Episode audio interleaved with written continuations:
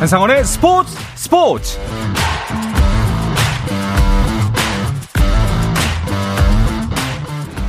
스포츠가 있는 저녁 어떠신가요? 아나운서 한상원입니다. 오늘 하루 이슈들을 살펴보는 스포츠 타임라인으로 출발합니다.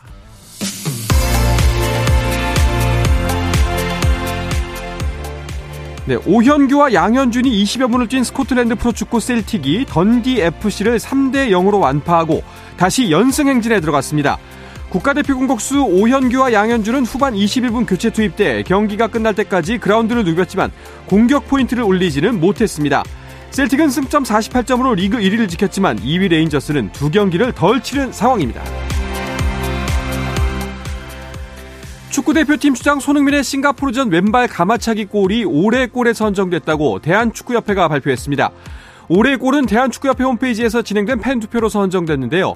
총 25,908명의 팬이 참여한 투표에서 손흥민의 골은 11,473명의 선택을 받아 득표율 44%를 기록했습니다. 신유빈, 장우징 등과 함께 2024 부산 단체전 세계 탁구 선수권 대회에서 활약할 남녀 4명의 대표 선수가 결정됐습니다. 박규현과 안재현이 2024 부산 세계 탁구 선수권 대회 국가대표 선발전을 각각 남자부 1, 2위로 통과했고 여자부에서는 윤효빈과 이은혜가 각각 1, 2위로 대표팀에 합류하게 됐습니다. 프로농구 고양 소노가 새 외국인 선수 다후안 서머스를 영입했다고 밝혔습니다. 1988년생 서머스는 키 2m 3cm의 포워드로서 2009년 미국 프로농구 신인 드래프트 전체 35순위로 디트로이트 피스턴스에 지명됐고 최근에는 레바논, 필리핀 리그에서 뛰었습니다. 미국 프로농구 NBA에서는 디트로이트가 브루클린에 112대 118로 져 27연패를 기록했습니다. 27연패는 단일 시즌 기준 NBA 최다 연패 신기록입니다.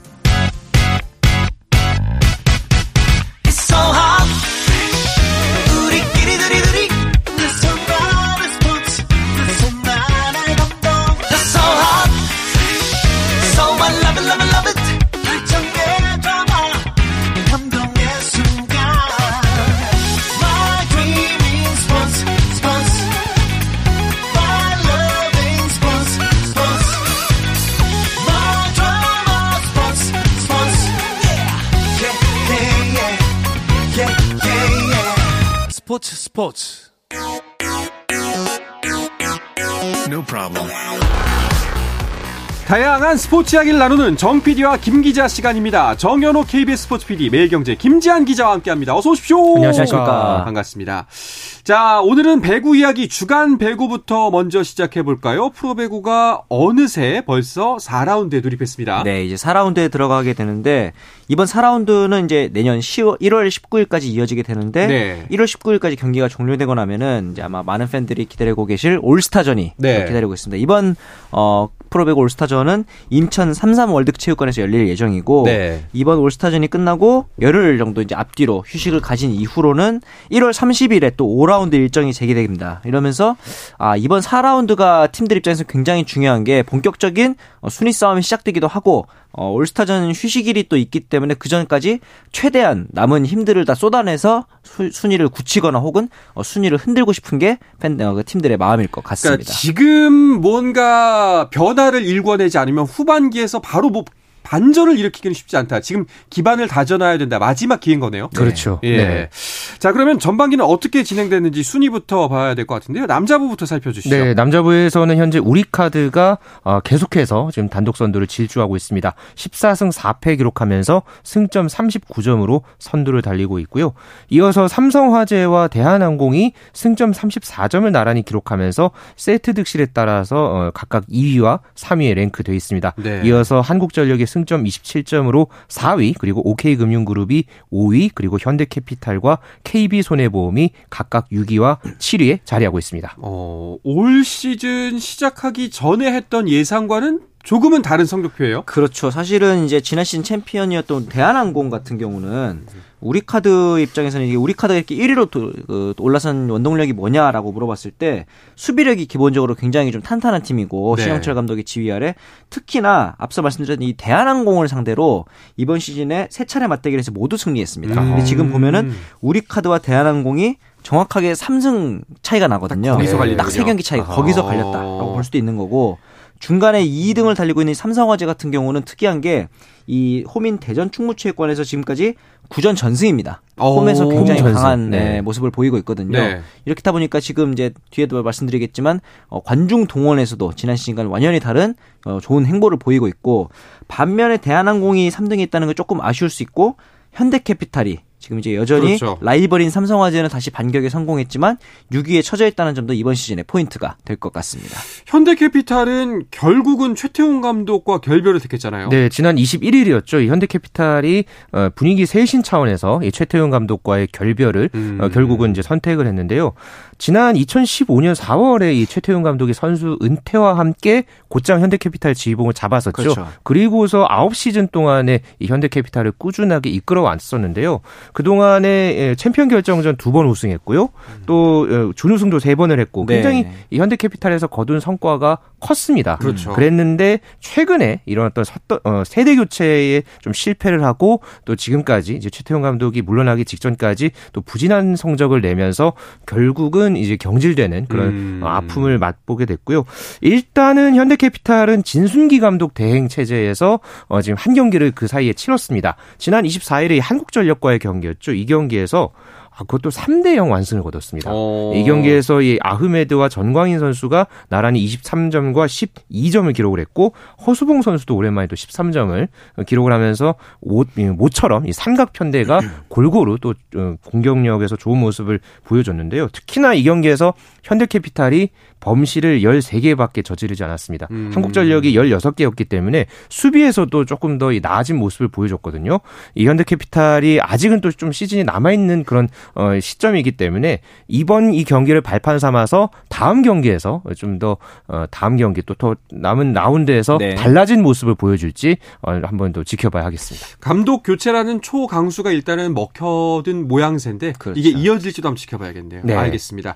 자 그럼 여자부 순위도 정리해 주시죠. 여자부 같은 경우는 지금 현대건설이 승점 41점으로 1위, 흥국생명이 삼- 승점 39점으로 2위. 이 두 팀 간의 1, 2위 대결이 가장 좀 키포인트가 될 것 같고 네. 이어서 GS 칼텍스가 승점 34점으로 3위고요. IBK 기업은행이 4위, 정관장이 5위, 그리고 도로공사와 페퍼저축은행이 각각 6, 7위를 음. 랭크하고 있습니다.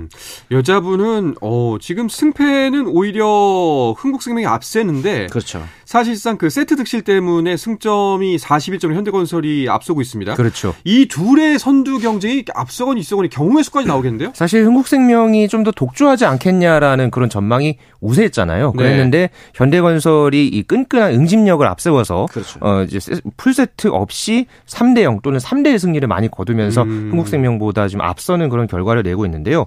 흥국생명 같은 경우에는 사실 연승 행진을 달리다가 12월 한 달 동안에만 3패를 당했습니다. 어. 아, 특히나 이제 최근에 또 연패도 있었는데 그래서였을까요? 그 크리스마스 이브 때 그 정관장과의 경기에서 흥국생명이 3대 1로 승리를 거뒀거든요. 네. 이 경기에서 김현경 선수가 이 4세트 도중에 어좀 자신의 이제 공격이 이 블로킹이 이제 막히면서 이 배구공을 이제 혼자서 이제 바닥에 좀 세차게 이제 내리 그렇죠. 때리는 네. 예, 그런 모습을 보여줬는데 뭐 당연히 이제 김현경 선수가 한 번씩 이런 모습을 보여줄 때가 있거든요. 네. 예, 승부욕을 좀 더 표출하는 그런 과정에서 보여줬던 이 액션이 또 굉장히 또 주목받기도 했었고요.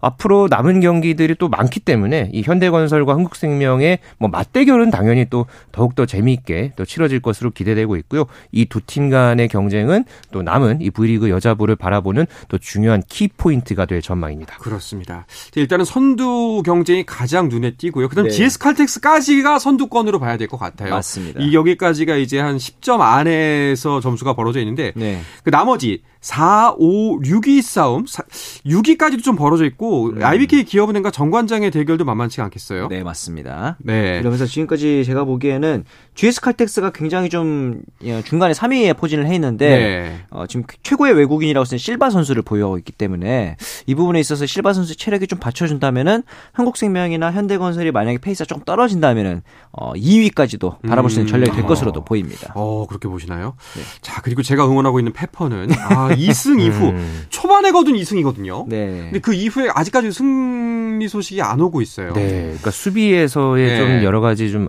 아쉬움들이 보여지고 있는 데 네. 확실히 이 주력 선수들이 조금 더 예, 공격에서 좀 더 터져줘야겠고요.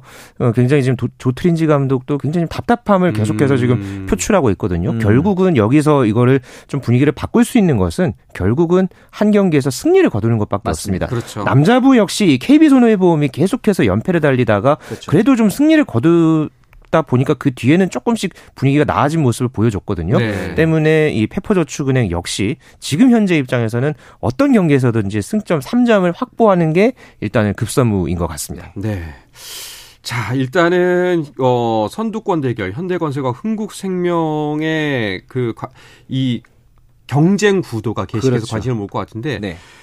일부러 이렇게 짠 건지 누구의 예측인지 올해 마지막 날에 딱 이 두 팀의 경기가 예정돼 있습니다. 아, 이날은 진짜 송구영신 배구를 볼 수밖에 그러니까요. 없을 것 맞아요. 같은데 이렇게 되면서 이제 과연 누가 이길지 만약에 여기서 현대건설이 승리를 거둔다면은 1위 굳히기에 음. 들어갈 가능성이 높아지는 거고 흥국생명 입장에서는 이날 최소한 어, 풀세트 혹은 승리를 거두면서 순위표를 약간 혼돈에 쌓이게 만드는 게 목표인데 제가 보기에는 이날의 이제 경기의 핵심 포인트는 수비가 될 네. 것 같아요. 왜냐면은 현대건설에서 지금 가장 핵심 선수는 양효진 선수거든요. 음. 양효진 선수의 그 미들 블로커진이 굉장히 좀 좋은 활약을 하고 있고 거기다가 이제 리시브 부분이 이제 가장 중요해 보이는데 왜냐면은 미들 블로커 좋고 뭐 모마를 필두로 한 공격도 나쁘지 않은데 리시브 효율이 지금 리그 5위입니다 현대건설이. 어. 그렇기 때문에 유일한 약점이라고 볼 수도 있고 거기에 더해서 흥국생명이 어, 올 시즌 서브 에이스 2위입니다. 이렇다 보니까 기본적으로 리시브 자체가 흔들리면은 흥국생명에게 어떤 그런 기회를 내줄 수가 있는 부분이 있는 거고 그렇네요.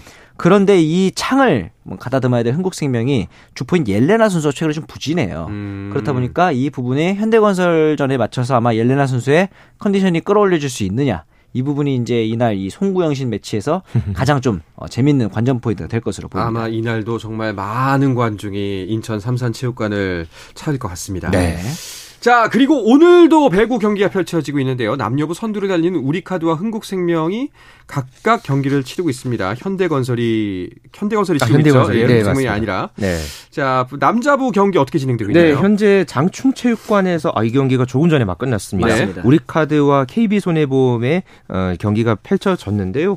아, 우리카드가 결국 3대 0 완승을 아. 거뒀습니다. 예, 역시 이 선두 단독 선두를 달리고 있는 어, 팀의 위용을 과시했다. 뭐 이렇게 평가해 볼 수 있겠고요. 이 경기에서는 이 우리카드의 이 마테이 선수가 18득점 최다 득점 기록했고요. 김지한 선수가 16득점, 이상현 선수가 8득점을 어, 각각 기록을 했습니다. 어, 여자부 경기 어, 현재 이 화성종합 실내체육관에서 현대건설과 IBK 기업은행이 어, 이 시간 현재 좀 4세트를 어, 지금 앞두고 있는데요. 아, 이 3세트에서 이제 또 듀스 접전까지 펼쳐 지기도 했는데 현재 세트 스코어 2대 1로 현대건설이 리드하고 있습니다. 음, 일단은 이변은 없어 보입니다. 현재까지는 그렇죠. 우리카드가 승리를 했고 현대건설이 앞서고 있고 네. 어, 이렇게 되면은 조금 더 차- 어, 선두 앞쪽으로 치고 나갈 수 있을 것 같은데 네. 자, 이제 시즌이 반환점을 막 돌려고 하고 있는 상황입니다. 선수들 활약도 한번 중간 점검을 해보고 싶은데, 네. 어, 두 바, 두 분께서 생각하시는 전반기 MVP, 어, 남자부부터 어떤 선수가 가장 눈에 띄었나요? 많은 분들이 아마 삼성화재 요스바니 선수 얘기를 할것 같아서 저는 어쨌든 네. 팀의 선두 질주를 견인하고 있는 이 우리카드의 한태준 선수를 음. 꼽고 싶은데 배구를 흔히들 세터 싸움이다 이런 얘기를 많이 하잖아요. 네. 이제 신영철 감독도 세터 출신이고 이런 어떤 지도를 통해서 아 이번 시즌에 사실은 나경복 선수가 이적을 한 우리 카드임에도 불구하고 다양한 공격 옵션들을 잘 활용하고 있다라는 게 이제 한태준 선수에 대한 평이고 이렇기 때문에 이제 이 부분에 있어서는 저는 한태준 선수가 어, 우리 카드 1등의 가장 큰 원동력이지 않나라는 생각을 했습니다. 네. 김지한 기자는 어떠세요? 저는 뭐 정현호 PD가 예상한 바로 그 선수, 요스바니? 예, 요스바니 선수를 꼽고 싶은 게 네. 사실 삼성화재가 최근에 이 본배구를 못했잖아요. 네. 예, 그런 상황에서 이 요스바니 선수를 통해서 삼성화재가 또 굉장히 팀이 달라지기도 했고요. 그렇죠. 그뿐만 아니라 뭐 경기력도 경기력이지만은 이 요스바니 선수가 팀에서 보여준 퍼포먼스들이 굉장히 대단하더라고요. 음. 어, 김상우 감독이 어, 이제 요스바니를 두고 예, 정말 악착같이 준비하고 훈련한다라는 중요하다고 하면서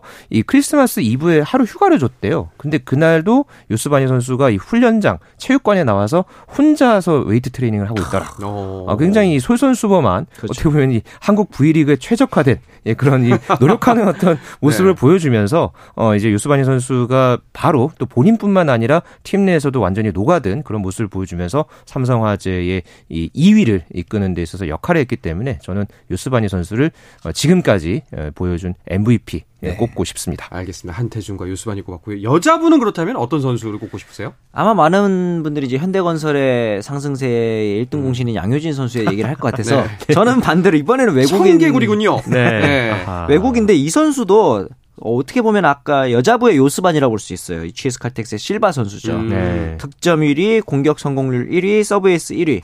뭐 그냥 이 성적 자체가 이미 트리플 크라운이고 GS 칼텍스가 지금 3위에 랭크돼 있긴 합니다만 사실은 뭐 다른 국내 선수들의 부진이 조금 아쉬운 부분이 있기 때문에 그만큼 저는 실바 선수의 이번 시즌에 어, GS 칼텍스에 대한 공헌도 높다고 생각을 해서 음. 전반기까지는 어, 실바 선수를 MVP로 꼽고 싶습니다. 알겠습니다. 김 기자는요? 저는 뭐 역시 제가 예상한 바로 그 현대건설의 양효진 선수 네, 그렇죠. 꼽고 싶은 게 둘이 짰어요? 입만 희한하게? 또, 예, 네. 희한하게 그렇게 됐네요. 그러니까 양효진 선수도 양효진 선수지만 이 현대건설이 굉장히 이번 시즌에는 조금 이전에 보여줬던 경기력과는 조금 차이가 있지 않겠냐는 어. 전망이 있었거든요. 네. 그런데 이 현대건설이 전력을 어느 정도 유지하는 데 있어서 가장 큰 역할을 하는 게 결국 이 베테랑 양효진 선수 그렇죠. 예, 중심이죠. 예, 예, 중심이라고 예. 어, 중심을 잡고 있는 이 역할 때문이라고 보여지고 있고요. 뭐 지금까지 보여줬던 이 공격 성공률도 거의 50%에 육박하고 있고 블로킹도 역시 예나지나 똑같이 음. 현재 1, 2위를 다투고 있습니다. 이런 모습들을 보여주면서 또 현대건설의 선두를 이끈 양효진 선수를 저는 MVP로 꼽겠습니다. 알겠습니다. 자, 그럼 올해 배구 이야기는 이쯤에서 마치도록 하고요. 새해 다시 주간 배구로 함께 하도록 하겠습니다. 네. 자, 이어서 2023 스포츠기를 짧게나마 결산해보는 시간을 가져볼까 하는데요. 그 전에 잠시 쉬었다가 돌아오겠습니다.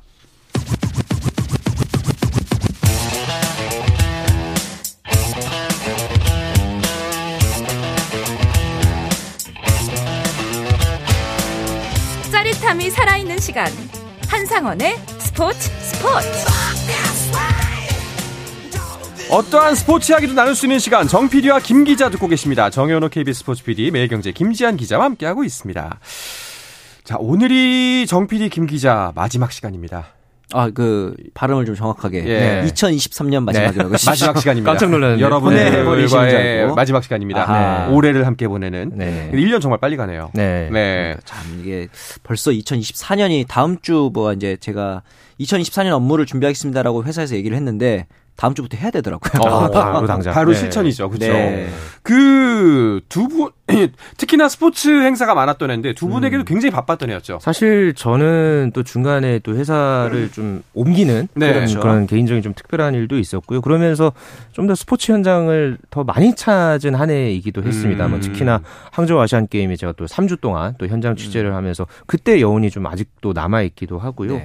네. 어, 어제 같은 경우는 제가 또그 LG 트윈스의 염경엽 감독을 또 만나서 아. 네. 한 해를 또 결산해야 되다 보니까 음. 염 감독님과 또 여러 가지 얘기들을 나눴는데 네. 좀 이렇게 또 한 해를 돌아보니까 뭐 LG 트윈스의 우승, 뭐 항저우 아시안 게임, 뭐 그런 성과 네. 이런 부분들을 돌아보면서 참 스포츠 통해서 올해도 참 많이 바빴구나. 음. 뭐 이렇게 좀 생각해봤습니다. 사실 우리가 홀수해가 좀 덜 바쁘다라는 이제 인식들이 있는데 그렇죠. 이번에 저희가 굵직한 대회들이 한 다섯 개 정도 있었습니다. 기본적으로 시즌 초에 WBC가 있었고요. 그렇죠. 그다음에 20세 이하 월드컵, 그다음에 네. 여자 월드컵도 있었고, 음. 요 그다음에. 항저우 아시안 게임에다가. 항저우 장애인 아시안 게임까지 저희가 그렇죠. 치렀기 때문에 어, 어. 생각보다 어, 그렇게 한가지만은 않았던 2023년이 네. 되었습니다.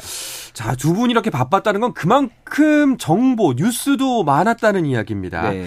어, 많은 이야기 솔직히 뭐 한 시간을 나눠도 모자랄 것 같은데 하루된. 시간이 많지가 않아서 어, 짧고 굵게 네. 한번 2023년 스포츠계를 정산해 보도록 하겠습니다. 네. 일단 올해 2023년 스포츠계 하면 뭐가 먼저 가장 떠오르세요? 저는 항저우 아시안 게임을 그래도 좀 꼽고 싶은 게 네. 일단 그 스포츠를 대하는 패러다임이 바뀌었다는 생각이 드는 게 어, 지금까지 사실 스타들이 좀 부족한 게 아닌가 스포츠계에서 이런 걱정을 좀 많이 했었는데 그렇죠. 안세영 선수, 신유빈 선수, 황선우 선수, 김우민 선수까지 음. 스타들이 많이 나와져서 어, 내년 파리 올림픽에 대한 기대를 하게 된 아시안 게임이었습니다. 아하. 어, 김지한 기자는요. 저는 물론 항저우 아시안 게임의 그 감동이 아직도 남아 있는데 네네. 저는 그래도 올해 이제 스포츠계 딱 소식 뉴스 하나 딱 떠오른다면은 음. LG 트윈스의 한국 시리즈 우승으로 아, 좀 아, 정리해 볼수 그렇죠. 있지 않을까. 예. 예. 좀뭐 LG 트윈스가 만들어낸 여러 가지 히스토리들 스토리도 정말 많았지만은요. 음. 어제 제가 또 염경엽 감독과 만나면서 또 이런 얘기를 들었었어요. 그러니까는 교민들, 그러니까 이제 염경엽 감독 본인이 또 이제 최근에 휴가를 갔다 왔는데 아. 그 해외 현지의 교민들 중에서도 LG 팬들이 참 많았다고 하더라고요. 아. 네, 그러니까는 이게 우리나라뿐만 아니라 해외에서도 요즘에는 워낙에 또 그런 뭐 SNS라든가 이런 게 워낙 또 많이 발달돼 있다 보니까 네. 해외에서 이런 소식을 들으면서 굉장히 또 뭐 즐겁고 반가웠다 이런 아. 얘기를 들으면서 영 감독도 굉장히 좀 많이 뿌듯했다, 보람됐다 네. 이런 말들을 들으면서 어뭐 하여튼 스포츠가 주는 힘이 참 대단하구나. 예, 그런 거를 또 느끼기도 했습니다. 뭐 한마디로 정리하기는 쉽지 않겠지만 우승다운 우승이었어요. 통합 우승이었으니까요. 예. 그런데 이 통합 우승하는데 무려 29년이 걸릴 줄은 뭐 팬들도 비롯해서 모두가 몰랐겠죠. 네. 네. 사실 세 번째 우승이긴 합니다만 무려 30년 가까운 우승이다 보니까 그 당시에 봉인했던 술이라든가 음. 명품 시계라든가 이런 것들이 드디어 개봉됐다. 과연 상태가 어떨까 뭐 이런 얘기들이 나오기도 했고 이 염경엽 감독 입장에서도 굉장히 특별했을 게 별명이 우승 청부사인데 우승이 없었어요. 맞아요. 음. 그래서 우승 없는 우승 청부사가 말이냐라는 비난도 있었고 거기다가 시즌 초에 소위 그 뛰는 야구에 대한 굉장히 비판 여론도 많았거든요. 그렇죠. 그래서 이 부분에 대해서 이제 걱정 어린 시선이 많았는데 결국은 어떤 결과로 그러니까요. 본인의 어떤 스타일을 증명해냈다는 점에서 굉장히 의미 있는 우승이 될 것 같기도 합니다. LG 같은 경우에는 다음 시즌 준비도 수월하게 돼가는 것 같죠? 네, 현재 뭐 FA 선수들도 최대한 지금 잡고 있는 상황이죠. 뭐 음. 뭐 임창규 선수나 함덕주 선수 또 오지환 선수도 네. FA 계약을 했고요. 또 외국인 선수 구성도 거의 지금 마무리가 됐습니다. 어제 이 만났던 염경엽 감독 같은 경우에도 선수단을 최대한 이 전력을 유지한 것에 상당히 만족해하는 모습이었고요. 음. 어, 올해 이 확실히 이 구단에서 이제 꾸준하게 이제 이야기를 했던 게 두려움과 망설임을 걷어내자 이거였는데 일단 이거는 이제 걷어냈고 자신감을 이번에 얻었으니까 내년에는 이게 자만심으로 바뀌지 않도록 잘 관리하겠다. 아. 또 이런 이야기를 했습니다. 네. 그리고 제가 어제 이 영 감독에게 들은 얘기 중에서 특히나 좀 더 이 포인트가 이제 눈길이 갔던 게 이 뭐 김현수 선수라든가 뭐 오지환 선수, 박동원 선수, 박혜민 선수 이런 선수들이 간판급이기는 합니다만은 상대적으로 좀 이 베테랑급에 속하는 그런 선수들이잖아요. 네. 근데 이 선수들이 아직 도 포텐이 남아있다고 생각한다. 맞습니다. 잠재력이 남아있다고 생각한다면서 이 선수들의 전력을 더 끌어올리게 하는 게 자신의 또 다른 목표라고 염 감독이 밝혔거든요. 네, 네. 이 선수들이 과연 지금 베테랑인데 어느 정도까지 끌어올려서 도대체 몇 승을 거두어서 또 우승에 도전하려고 할지 어, 이 부분도 굉장히 내년에 LG 트윈스를 바라보는 또 하나의 좀 관전 포인트가 되지 않을까 네. 생각해봤습니다. 자칫 더 쥐어 짜내겠다라는 소리도 들리는데 그래도 우승만 한다면요. 그렇죠. 뭐. 네. 과연 이 LG의 아성을 내년엔 또 어떤 팀들이 도전을 하게 될지 네. 굉장히 네. 기대가 됩니다. 네. 자 그리고 정윤호 PD가 얘기했던 아시안 게임 빼놓을 수 없죠. 아시안 게임에서 앞서 제가 말씀드렸던 스타들 네. 뭐 안세영 선수, 신유빈 선수 그리고 이제 우상혁 선수, 뭐 페이커 나왔지만 저는 이 축구와 야구 구기 종목에서 거둔 우승이 의미가 있는 게 축구 같은 경우는 이제 선수단 발탁 때부터 좀 걱정하는 시선, 야구도 그렇고 그렇죠. 자체적으로 연령별 제한을 뒀기 때문에 잘해봐야 본전 아니냐라는 음. 되게 어떻게 보면은 좀 그 나쁜 시선들도 많았다고 저는 생각을 하는데 보란 듯이 경쟁 그 경기력 자체가 워낙 좋았고 성과도 냈기 때문에 아, 이 부분이 없었다면은 앞으로 구기 종목에서 약간 암흑기가 길어질 뻔했는데 맞아요. 이번 아시안 게임에서 선수들이 좀 어, 대견하게 성과를 내줬다는 생각이 들기도 합니다. 맞습니다. 네. 성과 메달도 많이 따오고 네. 새로운 스타들도 많이 발굴했던 아시안 게임이었습니다. 네. 그 말씀하셨던 아시안 게임을 빛냈던 스타 중에 신유빈 선수가 저희 스포츠 스포츠에 출연한답니다, 여러분. 1월 1일 새해 특집 특별 소대상으로 신유빈 선수 인터뷰 준비했으니까 여러분 큰 기대해 주시기 바라겠습니다. 네. 자, 그리고 이강인 선수의 아시안 게임 출전도 큰 화제였습니다. 이강인 선수 같은 경우에는 파리 생제르맹 이적 때부터 큰 이슈였잖아요. 그랬죠. 이 파리 생제르맹에 과연 이제 언제 어 이제 어떻게 이제 또 러브콜을 받아서 이제 들어가느냐. 그러니까요. 이게 그때 참, 음. 어, 참 상당히 제, 저도 그 기억을 떠올리면 어, 네. 어, 상당히 좀, 어, 그때로 다시 돌아가면은 이 설렜던 예, 음. 그런 매일매일이기도 했는데요. 결국은 이강인 선수가 어, 2,200만 유로 이적료를 기록하면서 파리 생제르맹에 음. 합류를 하게 됐죠. 그리고 아시안 게임에서 또 금메달을 따내면서 어, 또 이제 병역 혜택도 받게 되고 어, 그러면서 어, 이강인 선수가 좀 더 날개를 이제 단 그런 계기가 됐는데요. 현재 뭐 파리 생제르맹뿐만 아니라 프랑스 리그왕에서도 거의 대표급 간판급 네. 선수로 꾸준하게 주목받고 있습니다. 네. 이런 기세를 꾸준하게 이어서 내년에도 어, 이강인 선수가 또 더 큰 활약 보여줬으면 하는 그런 네. 바람을 많이 또 가져봅니다. 그러니까요. 워낙 굵직한 대회들이 많아서 사실 좀 아니면 너무 이제는 당연하게 받아들여져서 그런지 모르겠는데 네. 10년 전에 누군가 나한테